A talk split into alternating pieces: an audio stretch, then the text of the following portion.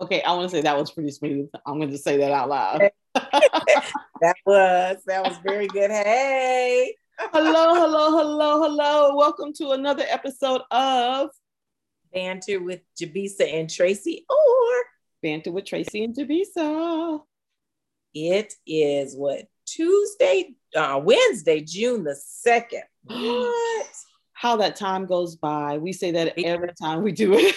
We're gonna say it every time. That's gonna be our 51st dates. I don't know if you ever saw that movie, but it's like time just flying. it goes by so fast. I, I did not know that June is Pride Month. It is. It is. And so, um, did you? I don't know because I'm, I'm I'm assuming you're going to talk about that a little bit. If not today, next time around, you're going to talk about yep. Pride Month. Okay. Month. Yes, yes. Okay. Because you know we went not but prior to COVID in 2019. I went to a pride parade and I just had the best time. It was so much fun. I loved it. I enjoyed it. Oh, but so yes, that will be on the docket for a thank you. So that now I've got something um to do, so I won't have to think so hard. Say, what are we going to talk about? So I've got that down for next time. But today, what we got on what we got up on the docket? Oh, we've got a lot of, of things on docket. But before we begin, we're going to give a, a, big shout out and a thank you to our, our listeners. Um, our listenership has increased um, from uh, 20 people. and we were happy for those 20. And of those 20, I think five of the listening was me because I would click on it. I was like, oh! so, so 15 but thank but thank you for those of you who are listening um, on a regular basis. And for those of you who've subscribed and who've shared it with family and friends we really do appreciate that. So thank you. But um thank you.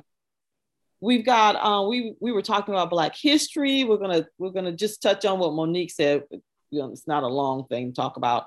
Um the wealth gap um, some uh, a, a, couple of really fascinating facts about Abraham Lincoln, and then whatever else comes to mind as we continue our conversation. Mm-hmm.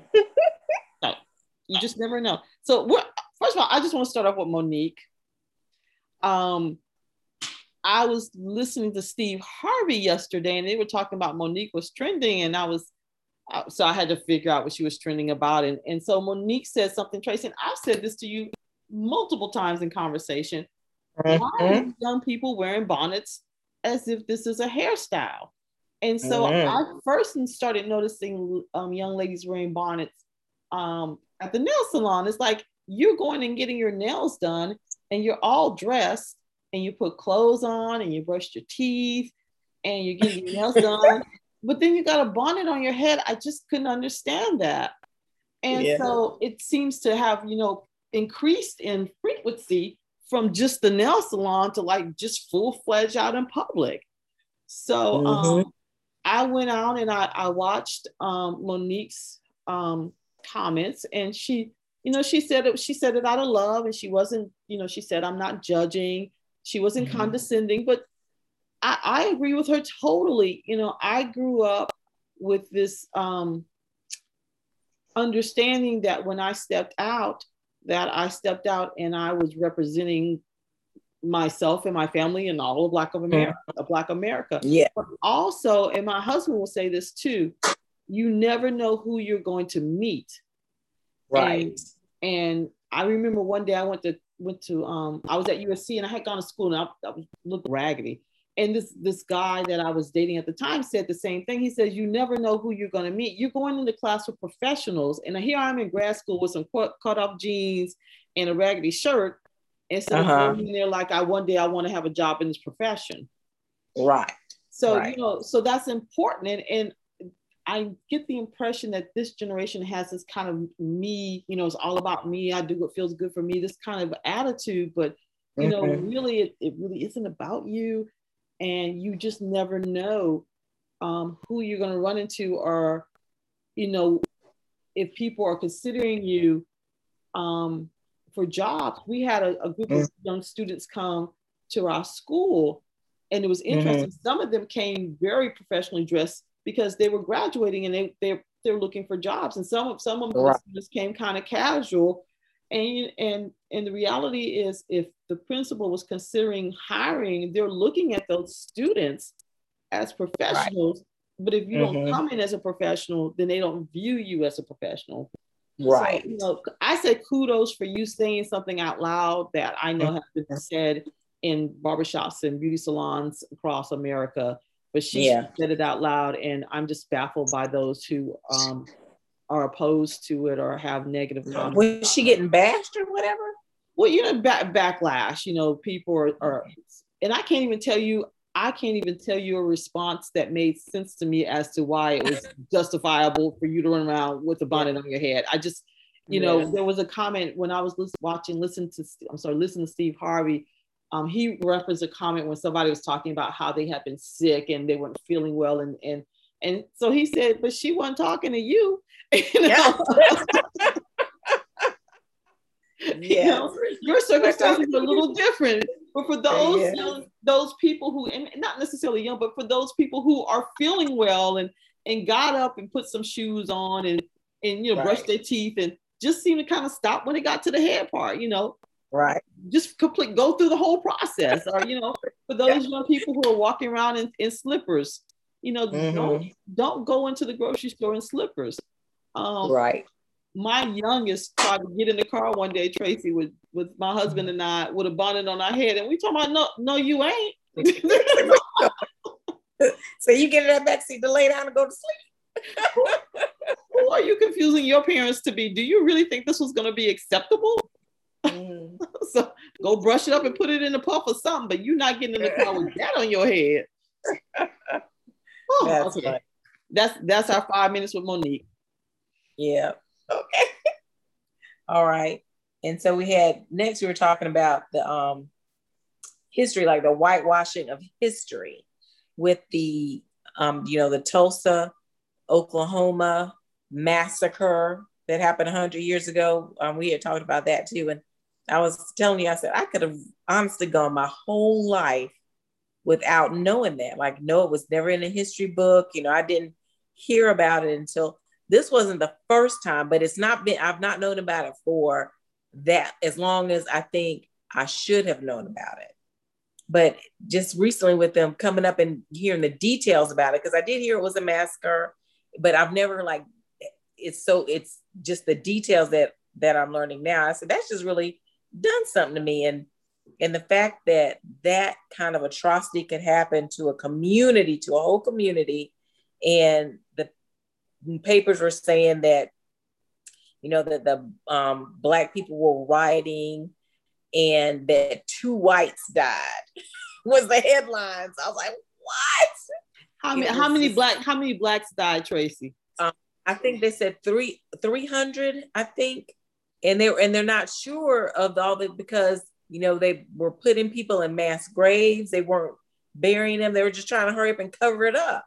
So no but the two white that's made the headlines. The two white people that died you don't know if they were self you don't know if it was friendly fire self-inflicted i'm not sure. But the fact that and then they were acting like just trying to hurry past it like it did not happen. And so that's the thing that uh, i don't know it just like you know history it, we should have known about it other than this coming up like the 100th anniversary of it. Um and like um what's that rosewood you know all this all the stories there are so many that you hear that i've Jabisa i have not learned it in any history books i remember in school when they is from what i can recall is like slavery was maybe a paragraph in all of the history of the states it was a it was a paragraph. Like slavery happened, it was bad. Slaves are Lincoln free to slaves. We're all good. That's pretty much what it was. But oh, don't forget Martin Luther King Jr. Yes, and yes, and Martin Luther King um, Jr. Oh yes, that's right. Martin Luther King Jr. came and fought for civil rights. You got the right to vote. Everything. We're all good now. Everything's just lovely.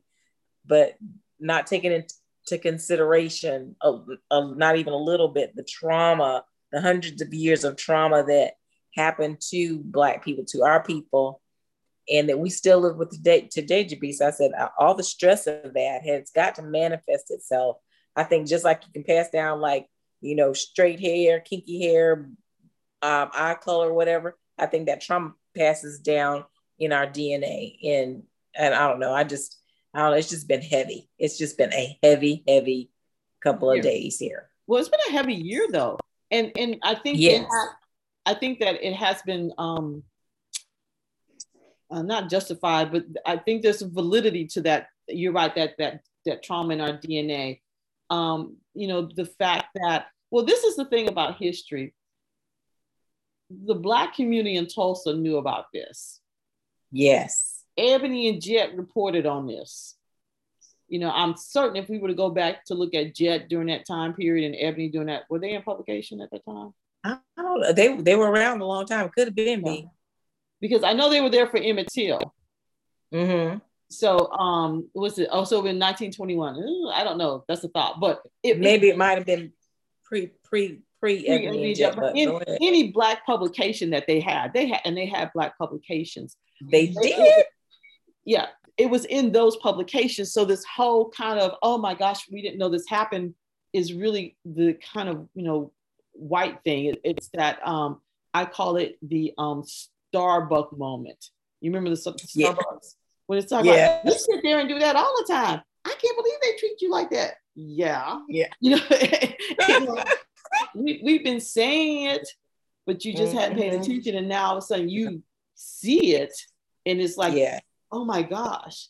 Um, mm-hmm. but it, yeah, it's, it's, it's, and they happen across the United States. You know, those are the ones that have been made more public. Right. You know, I'm, I'm sure there's many towns in every state in the United States where something like that has happened.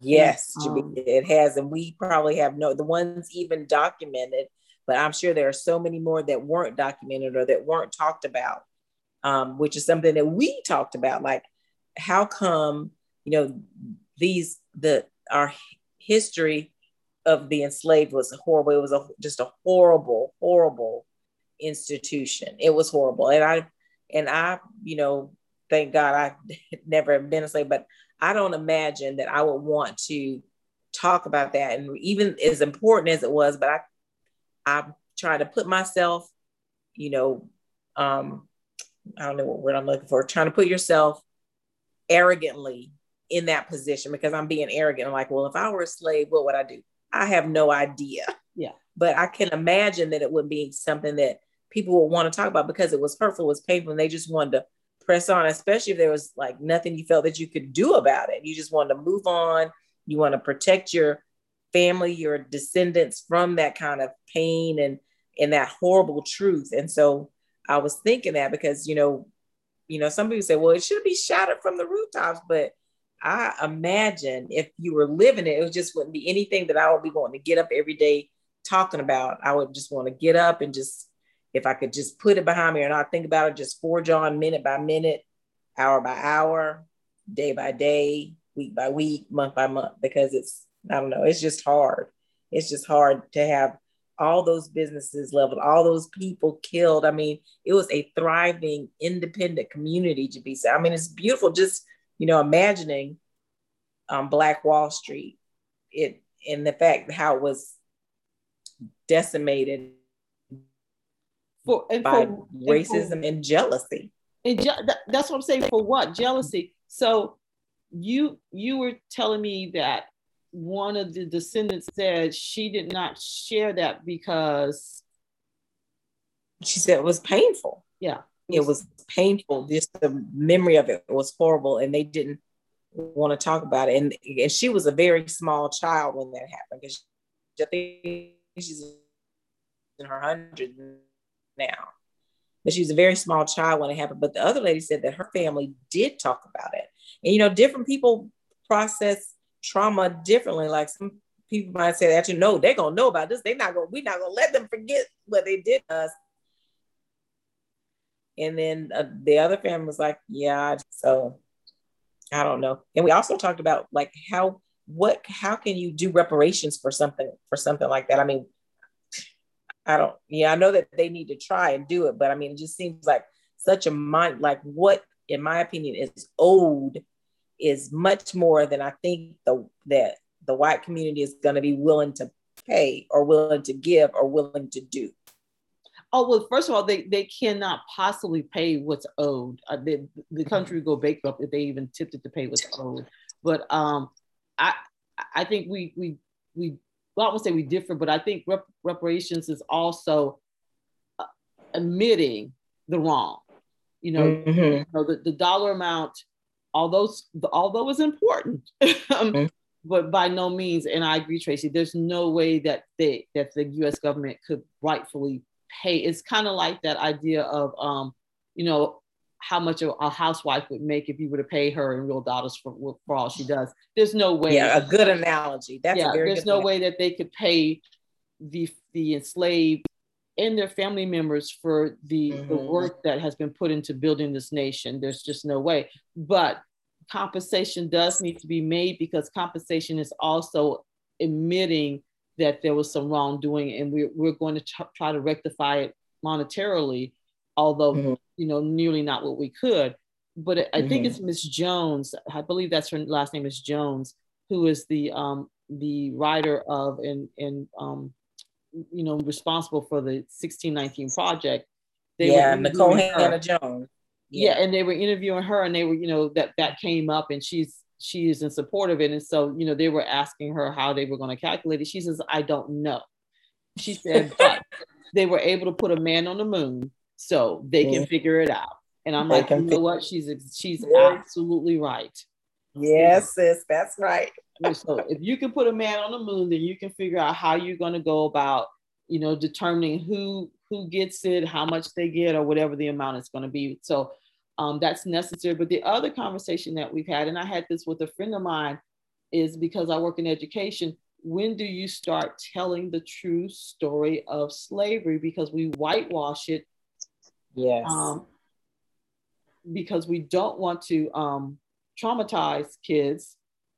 But if we give this kind of, you know, slavery wasn't so bad, you know, they didn't have any rights and they couldn't read, although some people did learn how to read and some people ran away. And yeah. and you know, some some of them were beaten. Mm-hmm.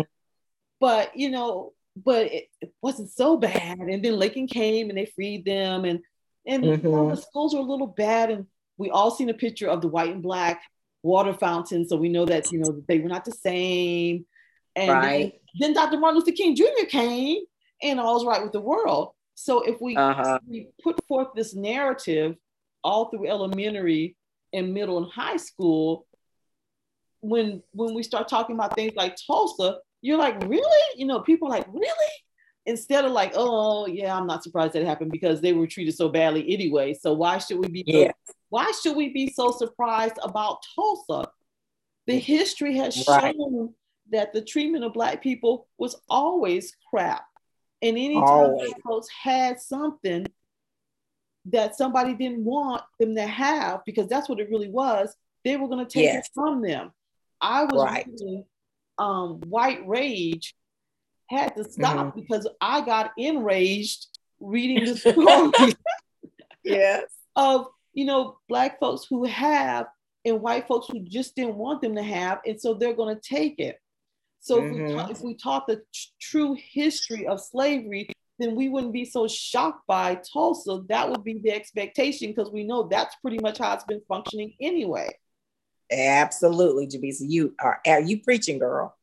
Yeah. So so I so I don't know the magic number, but I know that the method that they're using now is not productive because right now, so you have kids books about Tulsa, Oklahoma that's coming out, but mm-hmm. they don't mm-hmm. have any understanding of what slavery was. So how do you right. get from slavery to Tulsa, Oklahoma? And then it just seems like, oh, that was one bad time. No. Yes, no, exactly, Jabisa. You're right. It's giving it a false narrative, not making it nearly as important as it was. You're right. They, they have no foundation. You know, like I said, everything in education is like your foundation. How well your foundation is laid will determine how well you read, do you math, how well you will get through school. It's the foundation, and there's no historical foundation accurate um, in, and in truthful. In, in, truthful to, in regards to, to mm-hmm. minorities in the United States. And you know, we right. speak of black people because you know that's my knowledge base. But you know, the same mm-hmm. holds true for Native Americans, for um um, you know, yes. um, Asian Americans, Chinese Americans, mm-hmm. Chinese Americans. Yes. Um, um, so it, it, you know, it's unfortunately history is the one is told by the one who gets the pen and the paper first. Exactly. Exactly. Doesn't mean that it's accurate history. It just means the one that gets the pen and paper first, which the and paper first to mm-hmm. Lincoln. So two very yeah. interesting facts that I learned about Abraham Lincoln that I did mm-hmm. not know. And although I had heard this, and I'll be honest, it came from my very radical husband who went to Howard, who said, he said, like black people. And I was like, yes, he did. Black people. Lincoln did not like black mm-hmm. people, guys. No, he Lincoln, didn't. Not even a little bit. Not even a little bit. He did not think that we were equal. He thought that we were we were inferior. There was no love. This this freedom of the freedom of the slaves, which really mm-hmm. didn't free all the slaves. It was more of a symbolic right. emancipation proclamation was uh-huh. more of a uh-huh. symbolic uh-huh. gesture. Uh-huh. It really didn't free all the slaves, but he did not um, think highly of slaves. He felt like we were we needed to be separate, and more importantly, he felt like we needed to leave. Yes, that blew my mind.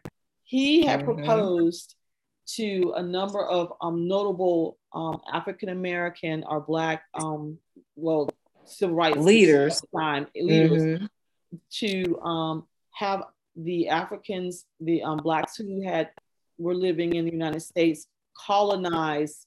I think it was go to Liberia and Central America. They were going to put them on a boat and expect them to go and colonize those areas.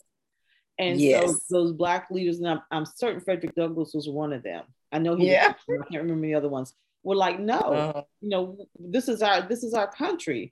And that's the other right. thing. You would not have approached any other group of people and, and said to pack up and leave. Yeah. And pack mm-hmm. up and mm-hmm. leave. Well, where the bricks, the houses that you're in, we built those bricks.